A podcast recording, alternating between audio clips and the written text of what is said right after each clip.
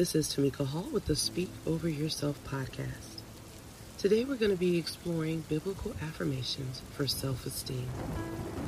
As I go through the affirmations, this is the time to pause, take a breath, and allow God's word to settle you.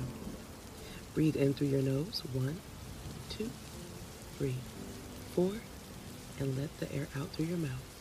Two, three, four. Do that as you listen to each affirmation, ingesting God's word and accepting that you are valuable, that you're worthy, and that your life has meaning. I am chosen and my life has purpose. Deuteronomy 7 and 6. I have been called to lead a life of greatness.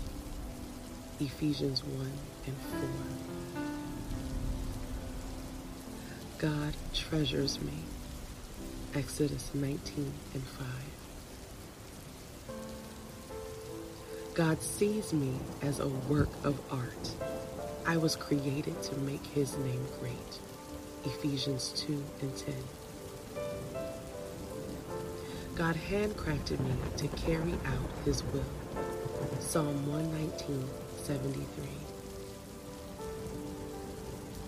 God sees me as his very best creation. Genesis 1, 31. I'm going to go through those again.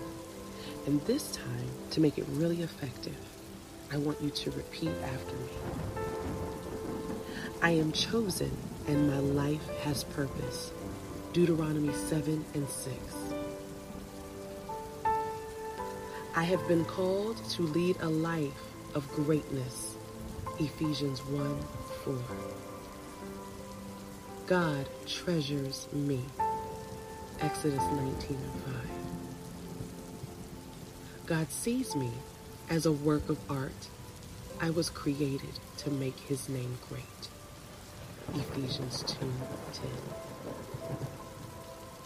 God handcrafted me to carry out his will.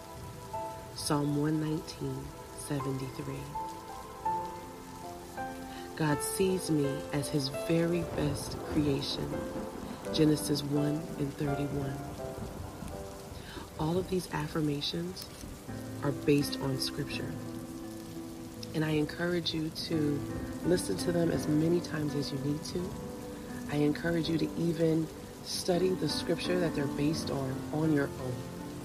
Remember that I love you, that you were created to make God famous, and you have been anointed to do hard.